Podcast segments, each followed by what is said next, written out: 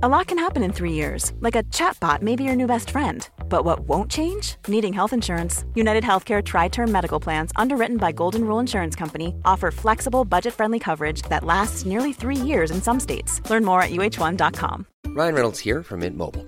With the price of just about everything going up during inflation, we thought we'd bring our prices down. So to help us, we brought in a reverse auctioneer, which is apparently a thing.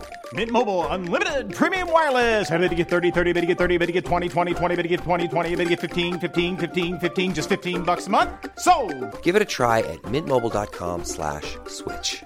forty-five dollars up front for three months plus taxes and fees. Promo rate for new customers for limited time. Unlimited more than forty gigabytes per month. Slows full terms at mint mobile dot com.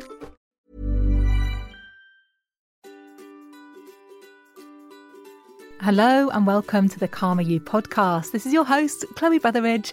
Thanks so much for listening. I'm a coach and a hypnotherapist, and I'm the author of two books, The Anxiety Solution and Brave New Girl, which is all about confidence. So thanks for listening today. I can't wait for you to hear this conversation. I got one of my good friends on the podcast, Doctor Emily Lines. She's a lecturer in environmental science at Queen Mary University in London. She studies trees a lot.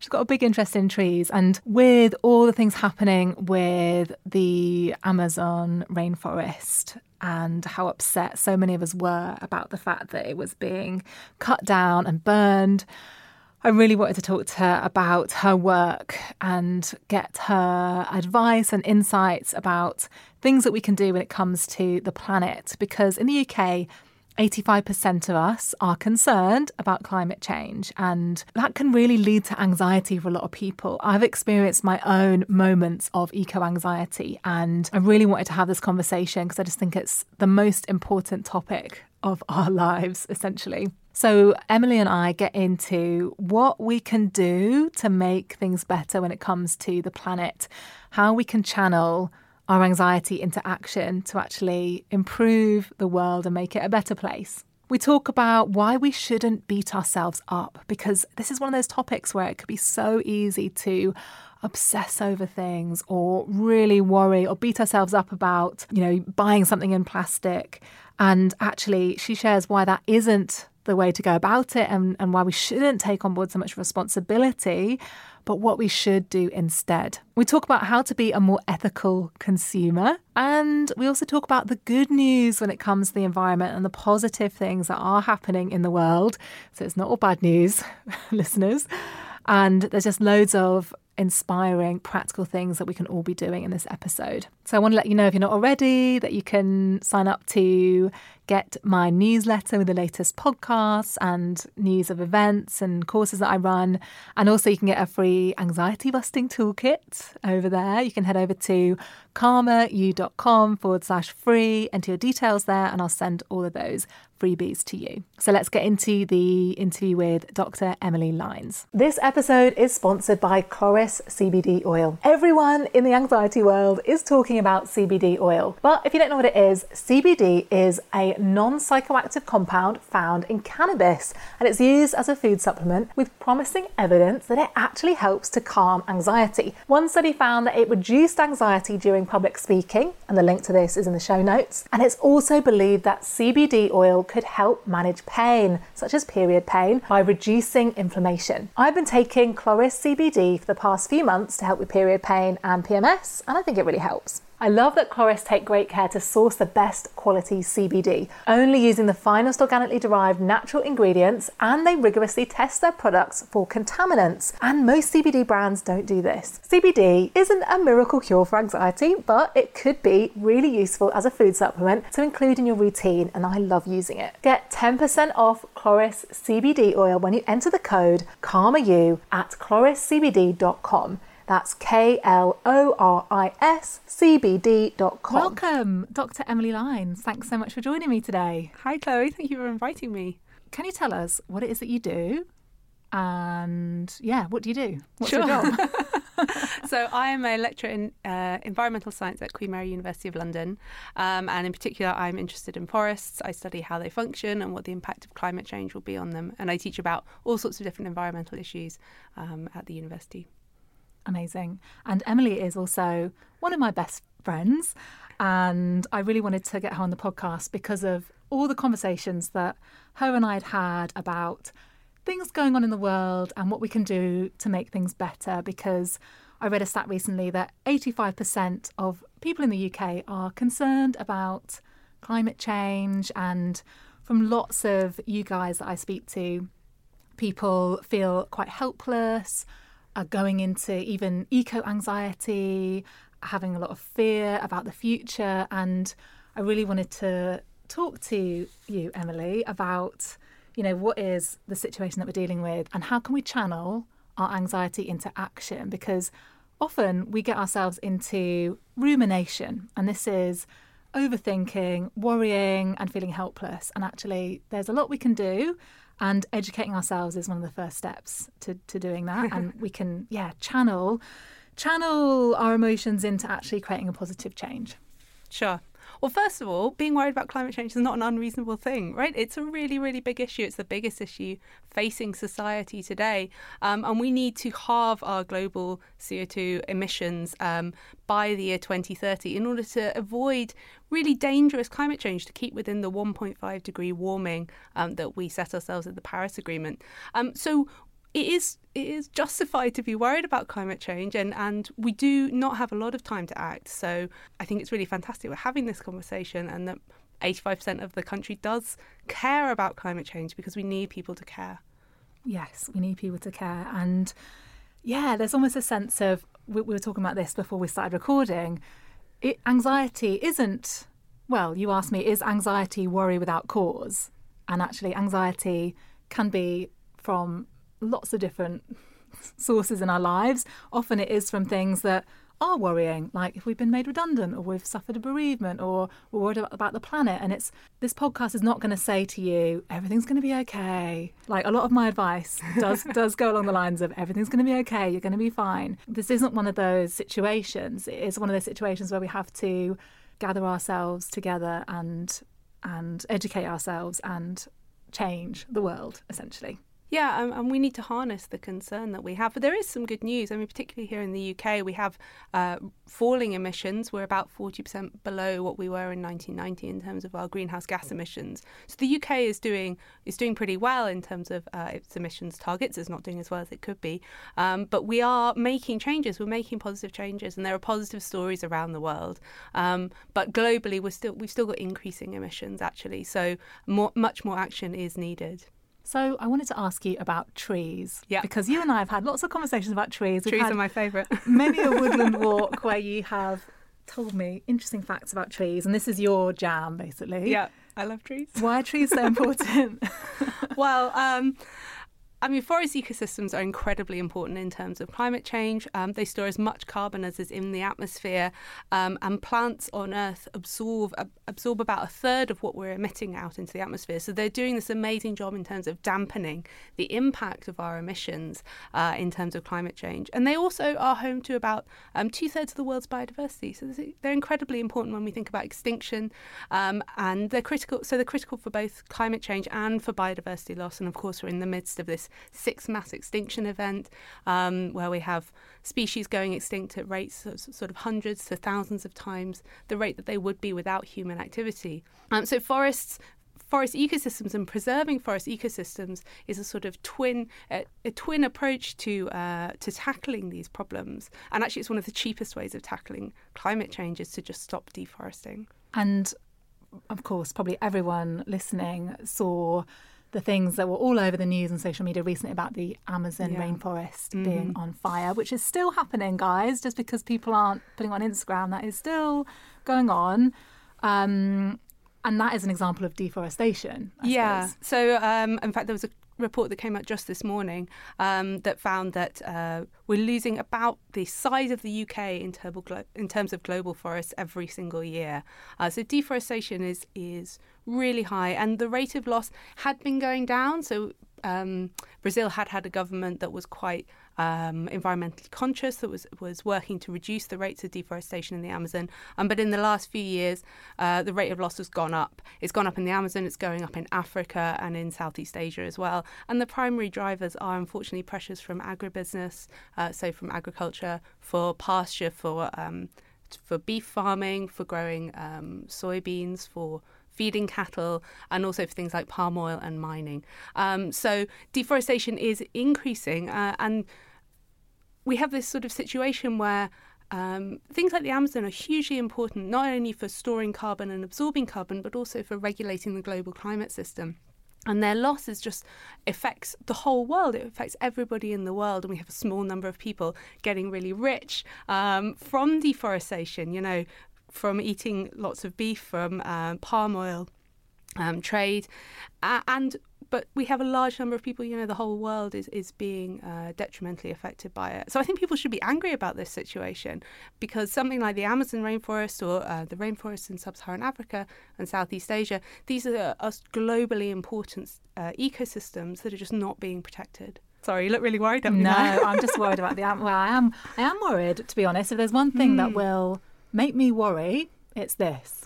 And I was really, like a lot of people, very kind of upset and angry about what was happening. Yeah. And in a way, though, just glad that people were talking about it more yeah. suddenly, because obviously this has been happening for a long sure. time. Yes. And yeah. not in the newspapers, not people not talking about it, not really seeming to kind of care about this. Absolutely. And this is something that I have found so interesting over the past few months, um, a year or so, since the rise of things like Extinction Rebellion and since the rise in profile of, of Greta Thunberg, is more and more people want to talk to me about my job. And five years ago, uh, you know, if I was out at a party, nobody wanted to talk about the environment. It's boring. It's like crusty hippies in the corner. And now people want to talk to me about it. And I find that really, really inspiring, actually. And, and the very fact that I'm here talking to you about it is just an indicator of just how much it's risen in terms of global awareness, uh, people caring and understanding much more about the importance of the environment. Yeah, if there's one, if there's one good thing about all the horrible things happening is that it is kind of waking us up. It is reminding us that we are a part of nature, and if we mm. fuck over nature, then she's going to fuck us up, basically. She is going to fuck us up. And actually, you know, when you when you think in sort of hundreds of thousands to millions of years, the Earth is going to be fine, you know. Climate change is something that threatens us as a species. It threatens our survival. And yes, we're driving a large number of other species to extinction, and we can have a whole moral argument about whether or not we've any right to do that. And some people think that, you know, we can use the Earth for whatever we want, and other people think that, you know, we should be preserving species. But ultimately, we should be acting in our own self-interest to protect the Earth. Um, climate change is going to make parts of the Earth un- uninhabitable. It's going to threaten our food security. It's going to create uh, water shortages. It's going to create civil wars, mass migration. It's going to make it much more difficult to raise people out of poverty. We are using up resources that are finite at rates um, much, much faster uh, than is sustainable. So we should care about changing the way we live for our own survival. You know, in a few million years, when humans have died off, the planet will be fine. There will be all sorts of weird and wonderful new creatures that have evolved on it, um, which I find really comforting. But we need to protect ourselves as a species, and this is why we need action. Totally, totally. There's so many places that we could go next. Can we go back to trees? Sure. Because I love trees. I like trees too. What can we do about the trees? Okay, so uh, first of all, you know, understanding why they're so important, understanding that actually it's the standing forests that are important, and, and afforestation, planting new trees, can help, and it can particularly help um, with issues like um, soil erosion, which we're really suffering from in some parts of the world. But holding the carbon that exists in forest ecosystems, it's not all in the trees, a lot of it is in the soil, probably more of it is in the soil than is in the standing trees. And so really we want to keep those ecosystems intact. So if you're looking at things like carbon offsetting, for example, if you're flying across the Atlantic and you're worried about um, your impact, you want to carbon offset, then you can look at schemes that are preserving, that are buying up um, parts of the, the world's tropical rainforests, which are the most important in terms of carbon and biodiversity, and preserving them, rather than, for example, um, schemes that might be planting new plantations that might Uh, have little, you know, in the way of biodiversity value, or might even release carbon, because soil itself holds a lot of carbon. If you plant on top of it, sometimes you can release that carbon into the atmosphere. So preserving the forests we have, valuing them properly, you know, understanding that there is a there's a, a dollar value to a standing forest in terms of its role in preventing dangerous climate change, um, in terms of its role in modulating our climate system and providing things like um, water security or prevention of soil erosion, valuing our natural resources properly. Um, and, and if that needs to be a monetary value, then that's that's what needs to happen.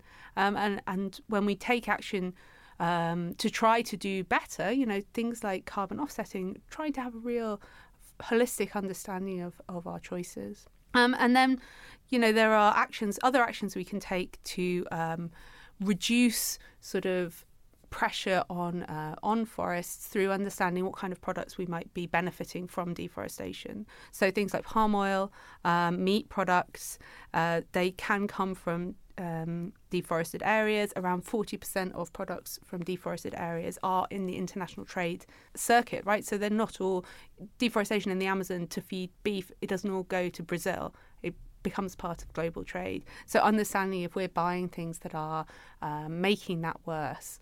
Um, but also putting pressure on governments and companies. You know, if you go to, if you find that you're you're using a project that product that has palm oil in it, and you want to keep using that product because you like it, then pressurise that company. They're responsive to consumer action.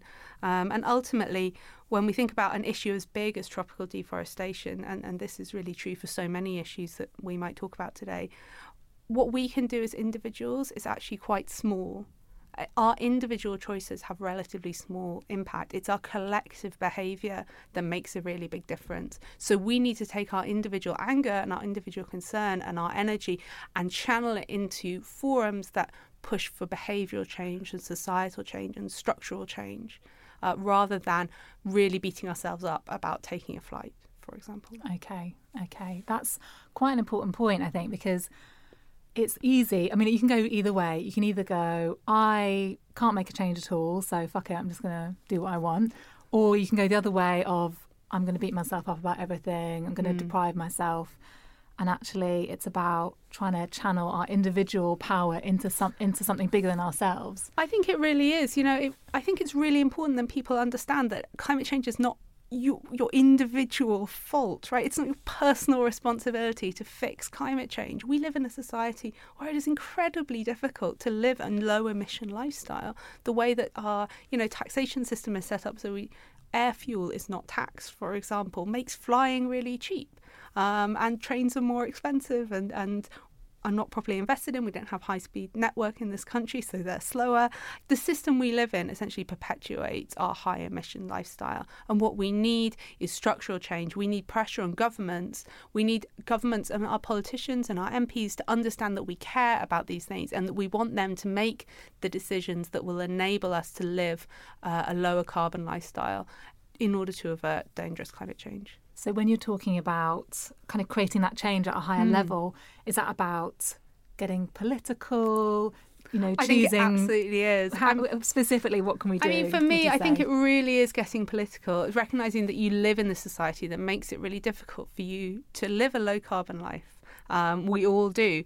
Uh, it's not our individual fault that, you know, can't companies are getting really rich from climate change. There's uh, something like one hundred companies globally are responsible for seventy percent of all of our human greenhouse gas emissions. That makes me like actually want to like vomit. Yeah, it's so disgusting. You that. should be angry about it. And, but also you should realise that it isn't you and it isn't your Ryanair flight. We all need to make behavioural changes, right? We all need to recognise that very cheap uh, air travel is unsustainable.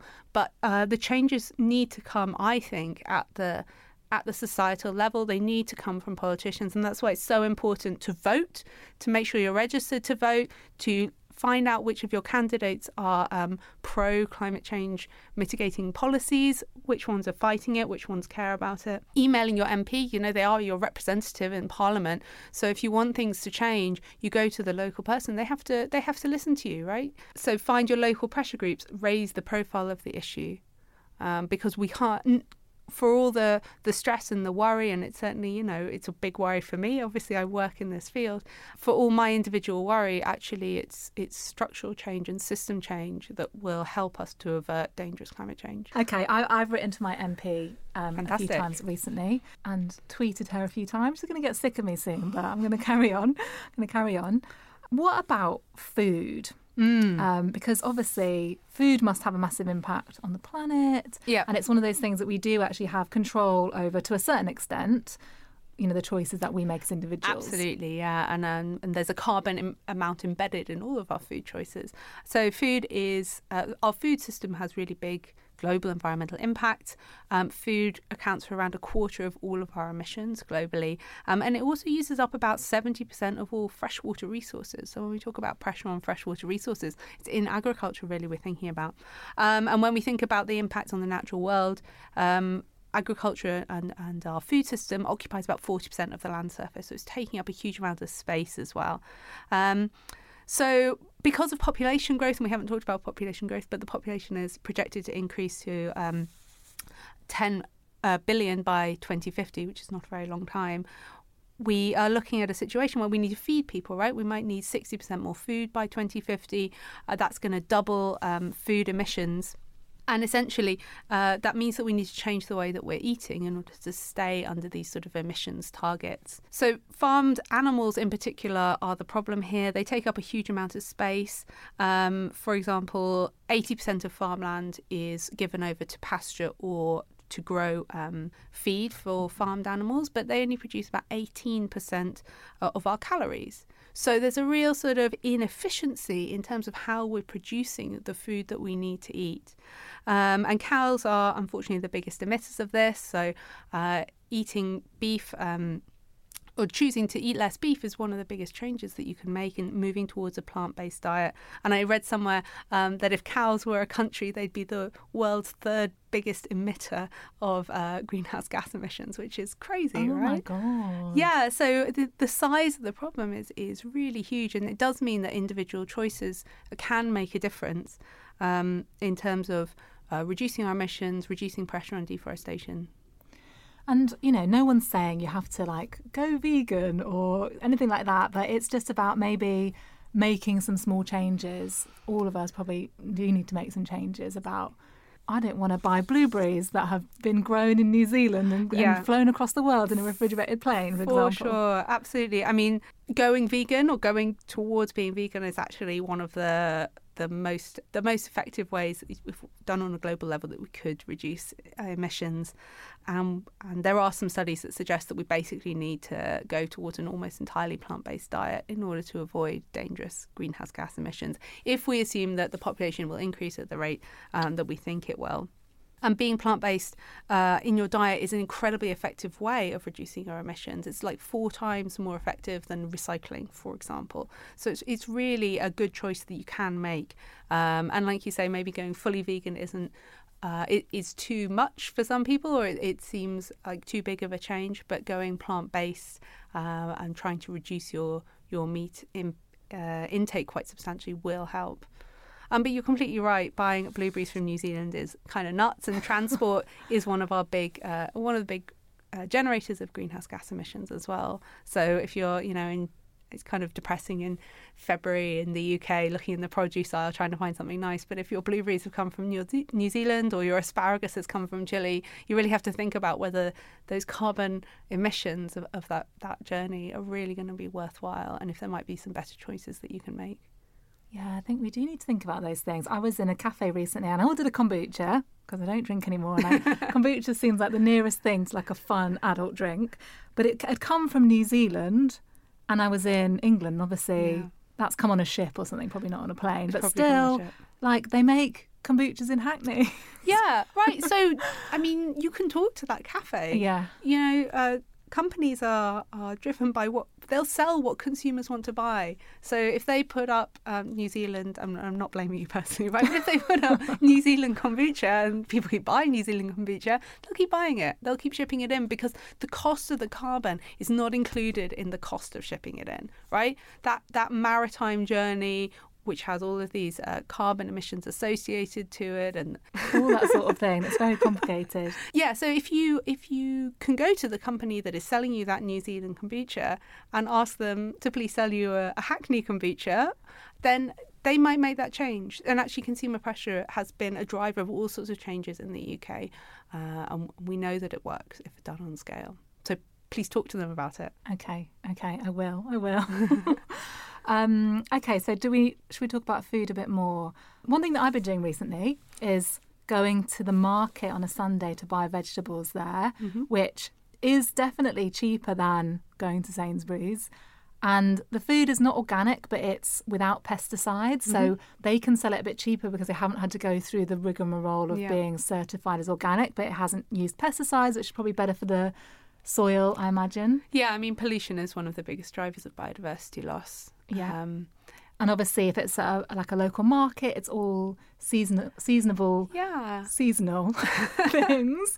So it hasn't been like transported across the world. Right. I mean, and and uh, I mean, probably you walk to your local market, and we're living in a city, it's kind of easy to take those low carbon journeys. But the journeys that we're taking are not only just our journeys, it's the journeys of the things that we're buying. So if you're buying something that has come from the local area, it's a lower carbon food than something's been shipped from Europe or from further afield. So it's a really good decision to make. And I also think this is a good time to bring up what's what can be an issue in when we're talking about particularly things like food and travel choices.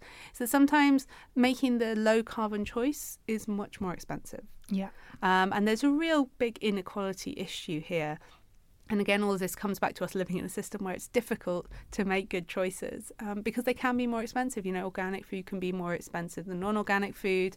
Um, maybe you have to live near a nice, trendy East London market in order to access these kinds of foods. And so really it can be, you, you can get into a sort of uh, inequality in that people who are on lower incomes, whose incomes are more stretched or under more pressure, may not be able to afford to make low carbon choices in their lifestyle. And that's incredibly unfair. And that's a fault of the system, right? Of the of society, of the way that we are are incentivizing people to live good lives. Yeah, I think that's such an important point. And yeah, just wanting people to not beat themselves up about Absolutely, that. Absolutely, yeah. Definitely. And I was having this conversation on Instagram with someone about Um, I think it was like recycled loo roll or something. Because mm-hmm. I remember, Emily, this was one of the things I think a few years ago, and I was like, what can I do about the planet? And you were like, why are you not having un- what, recycled loo roll? Like, don't cut down trees to wipe your ass, obviously. um, so that's one of the changes I made a few years ago. And we were just saying how obviously it's more expensive to buy recycled loo roll in a packet that isn't, I know, like, it comes in like a biodegradable plastic thing, mm. but it's like twice as expensive. So yeah, it's not accessible to and, everyone. And that's because the cost of that unrecycled one doesn't reflect the true environmental costs of producing it, right? Um, or and also the cost of the recycled loo roll doesn't reflect the, the savings, the the carbon savings we're making. Um, and there are some sort of pushes in, you know, in, in the E U and other places to essentially make industry cost in carbon and cost in environmental costs. So paying for the detriment to the environment or paying for the carbon that they emit. But these systems are not, you know, really operational, and they, the implementation has been really difficult to make these things, the price that we pay, really reflect the cost of the production. And that's a really good example. It's something where um, the cheap option is bad for the environment, but not everybody has the luxury of being able to choose to act in a way that's good for the environment. I mean, I find it even uh, if, I mean, this is This is a very privileged example, but I try and eat organic because I'm worried about pollution in terms of pesticides and fertilizers into our our soil systems and into our freshwater systems. But when I go to the supermarket, the loose stuff is the non-organic stuff, and I have to buy organic wrapped in plastic. Mm. And so I'm I'm trying to I'm trying to do good in one hand, and then I'm buying plastic in the other. And, you know, you're just sort of stuck in this catch twenty-two situation, which is why we need pressure, why we need system change, why we need structural change, and why I refuse to beat my individual self up about it. And you shouldn't either, that you're being faced with these two bad choices and that government is not giving us, uh, you know, incentivizing us to live in ways that are better. This episode is made possible by Dorset Cereals. Dorset Cereals believe that pleasure comes from the simple things in life and that moments need to be savoured, especially since life is so busy. And I totally agree. This all begins at breakfast time. So instead of rushing through breakfast or skipping it altogether, why not slow down and enjoy every moment? Enjoy a breakfast on the slow and you'll be taking the first steps to a better day. All their delicious mueslis are vegan and high fibre, and the ultimate muesli range doesn't contain any added sugar. I personally love their luscious berry and cherry muesli, well worth getting up a bit earlier to have time to savour. So now there are even more reasons to enjoy a calm moment at breakfast with Dorset Cereals. Take a look at dorset cereals dot co dot u k to explore the range and discover how to be a little more Dorset. Make it cheaper, make it the cheaper option for us to act in environmentally friendly ways. Absolutely, and don't forget that governments are made up of individual people. So you could always stand for government yourself. You know, Ooh. Why not? You know, if you think about, if you're involved with a local group, why not think about running for council? Can you stand for government? I would vote for you. Thank honestly. You. What else should we talk about? What about, one thing I wanted to talk to you about was just having conversations with yeah. people about this sort of thing, because I found myself having a lot of conversations with people. I think we're having more conversations about these topics because yep. it's more and more front of mind. Is that a way that we can affect positive change? I think? think for sure, you know, um, and particularly if you're making individual choices that can help Uh, the environment. If you're trying to consume less, uh, which is one of the best things you can do, just buy less stuff, repair the stuff you have, reuse it, recycling it, living car-free, taking fewer air, air miles, eating a plant-based diet, people are going to start to notice changes in your behaviour. So being open about those and talking to people about why you're making those changes is a really positive thing to do. And it's to do with shifting the conversation, shifting um, what's seen as normal. And the more people that act in these ways, the more normal it will it will be perceived, and then we get to shift where the argument is and shift the, the dialogue around these issues. I think talking openly about your concerns to other people is really important. Um, and if you want to advocate, if you want to change people's minds, and you have to be really careful about how you're doing it, because you can come across as quite sort of, uh, you know, an environmental basher. Yeah, you can come across hard line. And really, I think, you know, when you drum down into talking to people, a lot of people care about the natural environment. People have got something, they'll, they'll have some interest that you can that you can hook onto. You know, so if you listen to somebody, you talk to them about how you're feeling, uh, finding out what they care about is really important, being curious, uh, being open-minded to engaging with them, um, and find out why somebody feels the way they do. If they think differently to you, find out what the motivations are, and sometimes there can be things like economic. And, and blaming somebody, getting angry with someone for making a choice that you don't think is the right one is really missing the big picture. So I think absolutely talk to people about your concerns. You can make a really big difference. You can influence people. You can do things like, um, you know, talking to your office, seeing if you can get rid of the plastic cups by the water cooler, seeing if you can switch your electricity providers to, to a renewable energy provider, seeing if you can implementing recycling. There's so much that we can do um, by interacting with the people around us, by making it a positive thing, by by understanding and making it a dialogue. I think, yeah, I think when it comes to having conversations about things, it can be easy. I think when someone's really passionate about something, we can we can cross the line from passion into like judging other people. Yeah. And we really don't want to do that, because someone pointed out, made this point on Facebook recently, like you can have a go at someone for driving a four by four or whatever it is people judge people about. But actually, if you have, you know, we've all got smartphones that yeah. contain rare earth minerals that have been mined by children.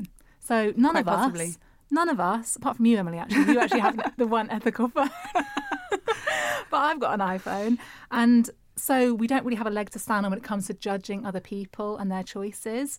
Mm. I think, and this is one of these things where making it about the individual is so destructive. Yeah. You know, making it about ourselves or them is such a destructive thing to do. And if somebody is driving a four by four, okay, maybe that, maybe they do, but maybe they care about, um, I don't know, plastic pollution. Yeah. Maybe they care about the quality of the river uh, in their area. Maybe they care about, you know, the air pollution for their children.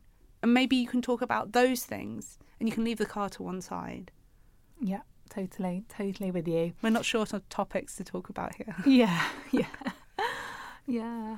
Um, one topic which you and I have had conversations about before, and it's kind of it's basically quite a taboo thing to, to sort of talk about, and that's population. Yeah. Um, I guess because it, I don't know, maybe people interpret it as being shaming if they choose to have a lot of children or they have a lot of children already. But this is something that I think David Attenborough has a campaign around. Yeah. Yeah. So I think when we think about environmental issues, it's really important to understand the context, which is the population growth, the very, very substantial population growth. So in nineteen hundred, there were one and a half billion people on the earth.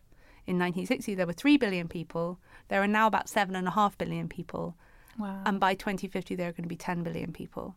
So it's one hundred fifty years from one point five billion to ten billion. And all of those people consume.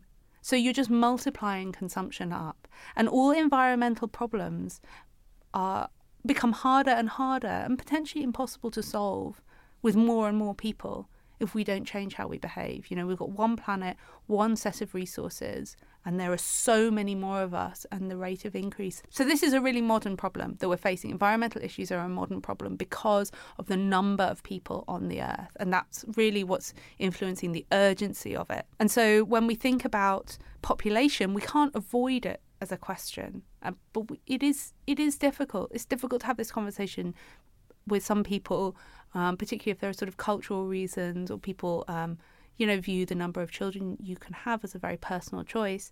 Um, but a study came out very recently that said having uh, one fewer child was the biggest single contributor to reducing your overall emissions that you can make in your lifetime.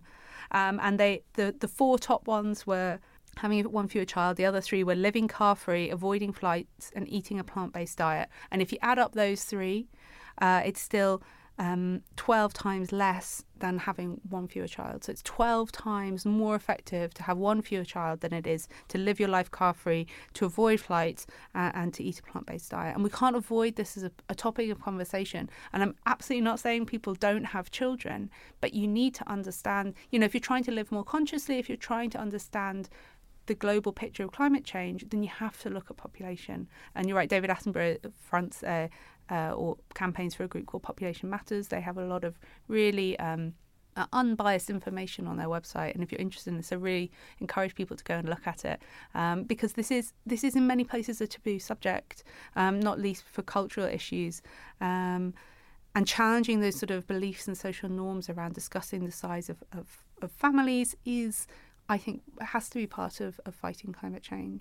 Absolutely, yeah. And I've, yeah, I mean, I'm thinking about having children in the near future, and it's definitely been on my mind of, mm. you know, not wanting to make matters worse, but obviously we still need children. No one's saying don't have children. We need them for the economy, if nothing else. That's true. Who's going to look after us when mm. we're old? Um, yes. Um, but yeah, so thank you for talking about that. And no, and I think, I think that there are some really positive things as well around this conversation. Um, so one of the one of the biggest uh, influences of how many children a woman has is how well educated she ha- she is and how much she has access um, to contraception and, and modern family planning. Um, and population growth is going to be highest in places like sub-Saharan Africa, in low-income countries, and those are the ones that are likely to suffer most in climate change. So, you know, if you are looking for places to give your money, then programs that keep women in schools longer, that uh, promote modern family planning, that help uh, women have access to contraception so that they can control their own futures. Uh, all of these things will not only improve their situation, will reduce poverty, will give them more power over their lives, but also have positive impacts in terms of the environment. Okay, lovely to have some action points Absolutely. To take for that one. Thank you for that. Okay, so what, I wanted to go back to one of the things you'd mentioned before about Um, biodiversity loss and the extinction of different species. Mm. Because, I mean, could you say, I mean, I'm just playing devil's advocate because I do know the answer. Could you say, oh, does it really matter if like a load of like rodents in the Amazon die off, or, you know, pandas were nice, but it doesn't really matter if they... Pandas were nice. I know. Um, you know, it doesn't really affect us, does it? Does it really matter? Like, just playing devil's advocate. Well, OK, yeah, no, that's fair enough. I mean, pandas are one of the most highly invested in species in terms of conservation. It's huge amount, you know, millions and millions of dollars go into preserving them. Species are becoming extinct at these very, very high rates. Um, we're in what we call the sixth mass extinction.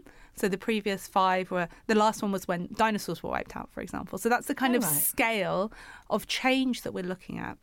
So species do naturally go extinct, but the numbers that are going extinct at the moment, one in eight non-microbial life forms is at risk of extinction. And yes, it matters. So the reason that it matters is that we uh, rely on the functioning of ecosystems. Well, the reason it matters for us, right, and from a selfish perspective, the reason it matters for humans is that we rely on functioning ecosystems for our soils that grow our crops. We rely on uh, pollinators to pollinate our crops. We rely on Um, functioning freshwater ecosystems uh, for water for our food. We rely on forests to um, maintain our climate, to um, prevent soil erosion. We rely on aspects of the natural world in in every element of our lives. And if it isn't functioning because we've removed species from it um, and we have degraded ecosystems, then ultimately it affects us, right? And we get things like more flooding. We get soil erosion, we get more droughts, we get unproductive farmland. Um, uh, and we risk our, our survival locally uh, in different parts of the world that are being more seriously affected, or, or even on a global scale when we think about something like climate change. And the issues are intertwined um, because one of the drivers of biodiversity loss, particularly into the future, is likely to be climate change. So basically, we're all connected more than we realise. Yeah. And if other species are getting impacted, that impacts us. If the trees are getting cut down, that impacts us. It's something that we've kind of forgotten, I think, as modern humans, yeah. that we are part of nature. And if nature's suffering, then we suffer as well. I mean, and the things that we eat are species, right? We eat rice and we eat corn and we eat wheat. And, and uh, you know, we tend to have very large amounts of, of what we eat coming from a very small number of species, and ones that have been highly bred and domesticated and and, and um, tamed for our own use. And, and what if some new pathogen comes along and wipes those out? If we've lost other biodiversity, maybe we can't fight that pathogen, and maybe we don't have anything alternative lined up to feed us. So it's, it's hugely important, and, and we do have to understand our reliance on the natural world and its interconnectedness with our own lives and our quality of life. Are there things that we can do then about the species going extinct? I mean, I think we've talked about a lot of things, but is there yeah, other things so specifically? I think it's really important to understand what's driving this extinction. Um, and, and the biggest driver really is um, our, us taking the land, right? So we take huge amounts of the land surface, which is essentially space for wildlife, uh, and we appropriate it for our own uses. Um, and so uh, using land for agriculture and using it inefficiently by doing things like um, like raising beef uh, and raising um, feed for animals is essentially driving biodiversity loss, and that's been historically the biggest driver. I read this crazy statistic about the amount of livestock that we have on Earth that could, might put this into perspective. Um, so ten thousand years ago, when humans were sort of roaming the Earth, if you added up the weight of all land mammals, ninety-nine percent of that would be wild animals and one percent would be humans. And now two-thirds of the total weight of all land mammals is livestock, and about a third of it is humans, and one percent of it is, is wild animals. So the change that we have made in ten thousand years, which is pretty short, you know, when we think about the lifespan of the Earth and even the lifespan of our species, the change that we've made is massive. And so when we understand what we have done and what's driving this loss of these species by taking the land, taking the habitat, degrading their ecosystems through things like pollution, through um, carrying diseases around the world, you know, things like Dutch elm disease that killed off our elm trees in the nineteen seventies, we can we can take action because we know what might cause future biodiversity loss. So basically, let's leave the wild as it is. Let's leave the Amazon. Protect the Amazon as much as possible, protect the forests. Yeah, protecting our existing ecosystems and understanding um, what it is that we're doing that's degrading them. And I think this again comes back, and I keep saying this, but coming back to, to structural changes, because if we do something like, for example, um, buy a lot of new clothes and we buy a lot of fast fashion, then that fast fashion is really cheap to us, but that's because it doesn't have, well, I mean, not only um, in many places, people making it not being paid properly, but it also uh, doesn't have included in that price the cost to the environment. And the cost to the environment is things like us using up the freshwater ecosystems, like dumping loads of pesticides on cotton crops, um, or the impact of throwing away that fast fashion, you know, the methane that it produces in landfill, or the microplastics that come when we wash uh, polyester. So if we're thinking about what we can do, we think we need to think about what the actual cost of our choices are, not just the monetary cost, but the environmental costs as well. And we need to demand that our, our elected officials do better in terms of incentivising us and allowing us and helping us to make better choices. Yeah, and one of the things that I've been trying to focus on more recently, and I'm saying this as someone who previously has had like quite an addiction to shopping, like literally every few days an Amazon parcel would arrive at my door, and I've re- I've stopped buying stuff from Amazon now because they don't pay. A, they're not paid a single pound of tax in the recent tax year, not a single pound in the U K. And also because I was just thinking about everything that I am buying comes from the earth and has to go back somewhere at the end, and where it's probably going to go is into landfill or something. So I'm just basically trying to buy less stuff. And so, yeah, I've been trying to educate myself a bit more about ethical consumerism, and um, obviously aware that there's only so much we can do as individuals. But what yep. are some of the things you think we can do when it comes to... Well, I mean, I that? think you're doing exactly the right thing, trying to understand where your uh, new products are coming from, what is going to happen to them at the end of their useful life to you. I think these are really important starts. Um understanding, you know, making good choices. We we can't always not buy anything. Sometimes we have to buy a new jumper, or it's cold outside, we need a new coat. Um, buying less, buying better. Um, so buying things that are going to last longer. Um, and I, I think it's really difficult because we, we have this sort of this fashion industry that pushes us to buy a lot. So I read somewhere that uh, Zara brings out twenty-four new collections each year. Oh, wow. Which is two a month, which is insane. No, nobody needs a change of wardrobe twice a month. But but with being faced with that, it's being pushed on us, and, and we just, you know, that's the advertising is pushing us towards buying clothes. You know, lots of garments are only worn seven or eight times nowadays before they're thrown away. And it's just not a good use of of of resources. So buying less, buying better, things that you're going to like for longer. And if you do want to keep changing your wardrobe, which lots of us do, right? Uh, you know, fashion is really important about showing our identity, and looking at things like buying secondhand, um, buying, um, sorry, using uh, some of these new um, services where you can rent clothes instead of buying them. So fashion, thinking about fashion less as a product you buy and more as a service that you rent. Um, so allowing you to update your wardrobe regularly, particularly for things like low use. If you're buying a new dress for a wedding and you're going to wear it twice, well, maybe it's cheaper to rent it anyway. You get something nicer, you send it back, and, and, and it's reused again and again. Repairing things that we have. You know, there's lots of really good tailors out there who will sew up the hole in your coat, or or put a button back on, or you can even learn to do it yourself. It's not too hard. And and all of these things redu- will reduce the amount of, of resources that are being used by your, your fashion choices. I always wear out that little bit in between my legs and a pair of jeans. Yeah, where, like, right. Your legs together.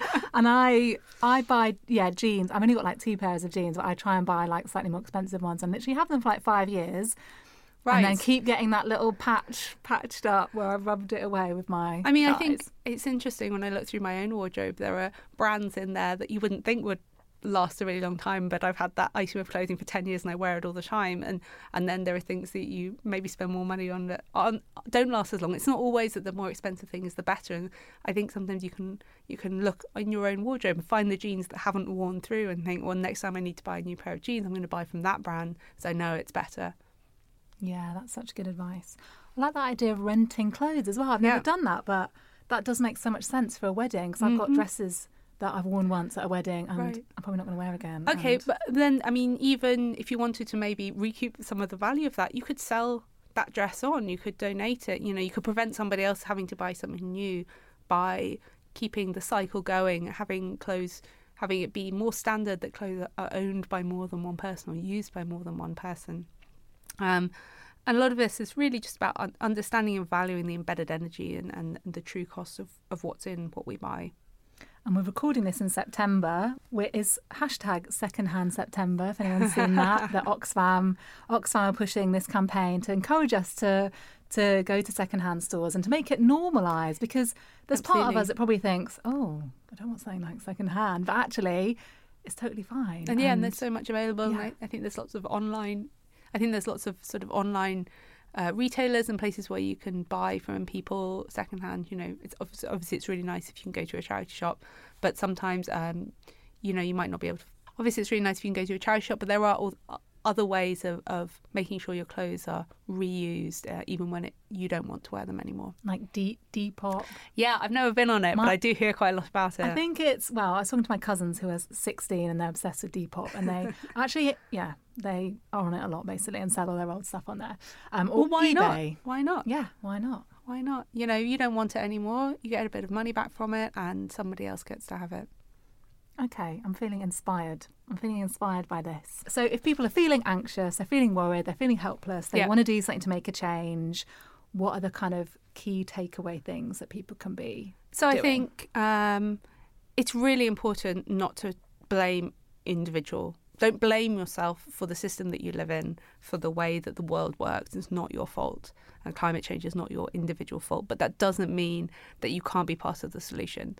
Um, so understanding that, um, getting involved, getting active, voting, putting pressure onto your local representative, putting pressure onto the companies that you buy from, all of these things can have positive impacts. Uh, in terms of our individual choices, the biggest choices that we can make are uh, consuming less, right? We all consume too much. I think we all throw away things that are half used or unopened, or, you know, we throw away so much food. We throw away things that we've just... A third of all food. A third of all food. Goes in the bin. It's absolutely insane, right? So consuming less is better for your pockets, better for the environment, reducing how much you need, repairing what you have, reusing, repurposing things, selling them on, uh, recycling.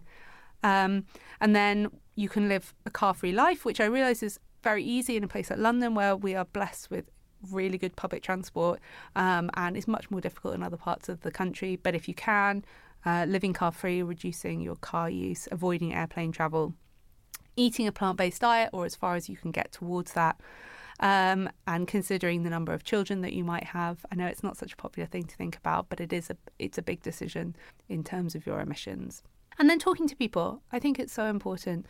Uh, arming yourself with information. There are so many issues that we've even touched on or not, we haven't even covered today. Um, the things that you care about are the ones that you'll be able to talk most passionately about to other people, uh, finding out what other people care about, raising the level of conversation, raising the understanding amongst your family and friends, um, and in your workplace.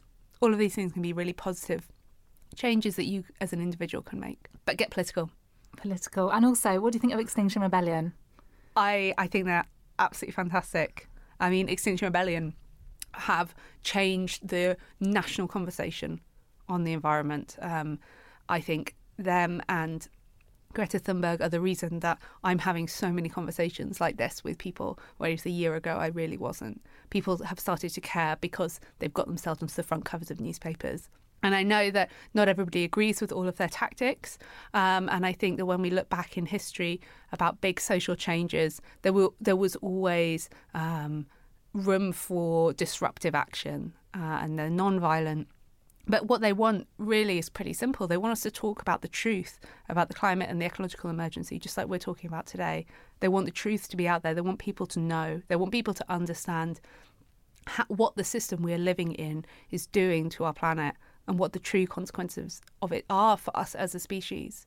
Um, and so I think that is incredibly important. So, yeah, I think they're fantastic. I don't think you need to chain yourself up in order to make changes, but I think... You don't have to glue yourself to a bridge. You don't have to glue yourself to a bridge, but I think the kinds of people that go out and do that, they change our conversation. Uh, mm. They change what the newspapers are reporting. They change what parliamentarians are talking about. Uh, and that is incredibly valuable. So when they are blocking the roads on the week of the seventh of October, let's try and support them, basically. Yeah. Give them money or share about what they're doing. Find Absolutely. a way to, to support them. I also, I heard, uh, one of the reasons that I'm so passionate about them is I heard some, uh, some somebody on Radio four, some like ex-intelligence person, call them a terrorist group, which I think is I absolutely nuts. I think mm. that they're a group that are trying to protect us from... Um, disastrous climate change and disastrous biodiversity the, the loss. The clues in the name, extinction. Yeah, absolutely. And, and you know, the human race is not very good at dealing with, with slow burn problems. We're really good at dealing with, with issues that are right in front of us, and we'll sort them out. And, and I believe in the ingenuity of the human race to, to solve problems. We've solved other big problems that we faced in the past. So a group that is pushing what I believe to be an incredibly important issue um, to the forefront of the national conversation is uh, incredibly valuable. And I think, um, yeah, I'm really grateful for what they're doing. Amazing. Thanks so much for talking to me. Thanks, Chloe. I'm so I'm so happy that we got to have this conversation, and me I think too. it's I think it's so brilliant that people like you are are using your platform to talk about these issues. Thanks so much for sharing your wisdom, and I do feel a sense of hope talking to you, and I do feel reassured that I shouldn't beat myself up, but actually there is a lot I can do as well. You know, I think that's really important um, to feel a sense of hope, because we can actually prevent dangerous climate change. It's within our grasp.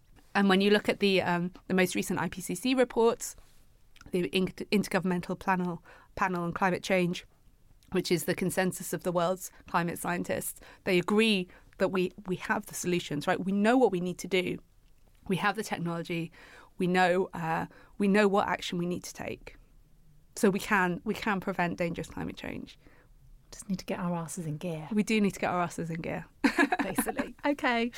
Oh, amazing. Thanks so much. Thank you. For speaking to me.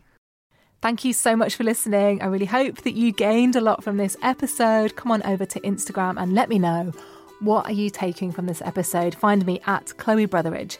And I would love it if you would leave me a review in the podcast app or in iTunes. Subscribe to the podcast, leave me a rating.